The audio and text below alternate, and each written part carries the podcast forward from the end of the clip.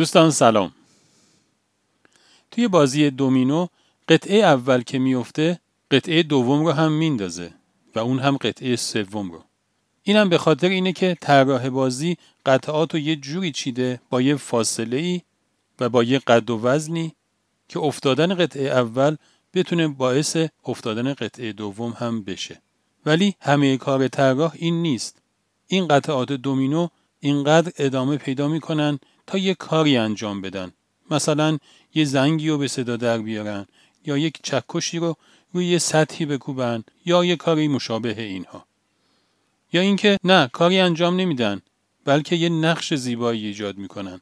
نقشی از یک چهره یا یک طرحی از طبیعت یا یه چیزی مشابه اون. پیرزن سوار هواپیما شد و رفت سر جای خودش.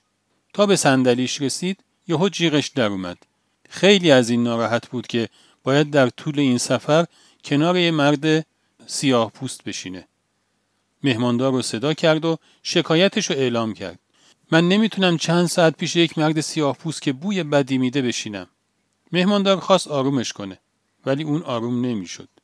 مهماندار گفت که همه سندلی ها پره. اجازه بدید من برم با خلبان یه مشورتی کنم و بیام. مهماندار رفت و برگشت. پیرزنم همینجور اونجا وایستاده بود. البته از اون دیالوگ دل اون مرد سیاه هم خیلی شکسته بود. به هر صورت مهماندار برگشت و گفت همه سندلی ها پره ولی یه صندلی توی قسمت فرس کلاس آزاده.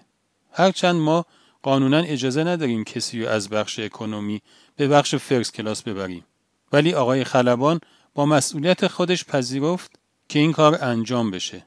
چون از نظر ایشون این واقعا رنجاوره که یه نفر چند ساعت توی فضایی باشه که براش آزاردهنده است و با کسی هم نشین باشه که اذیتش بکنه.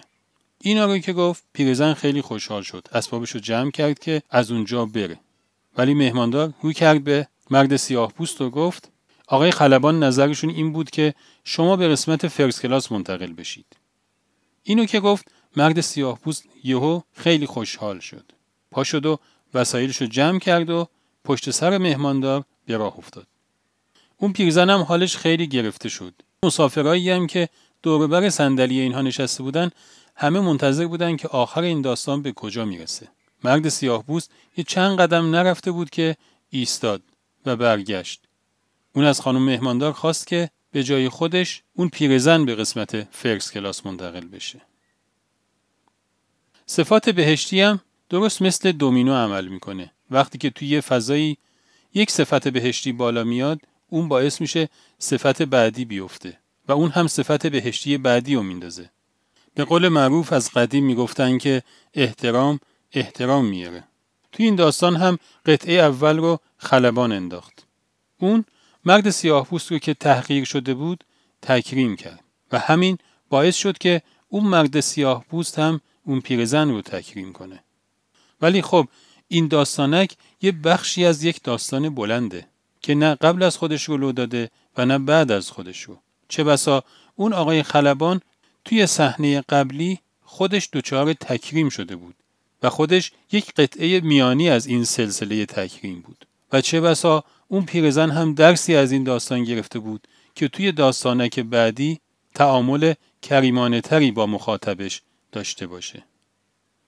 پس بروز و ظهور یک صفت بهشتی و در خودمون حتی توی موقعیتی که ممکنه خیلی موقعیت با اهمیتی تلقی نشه کم ارزش و کم اهمیت ندونیم. چون این خودش می‌تونه قطعه اول از یک دومینوی خیلی زیبا باشه. خدا نگهدار.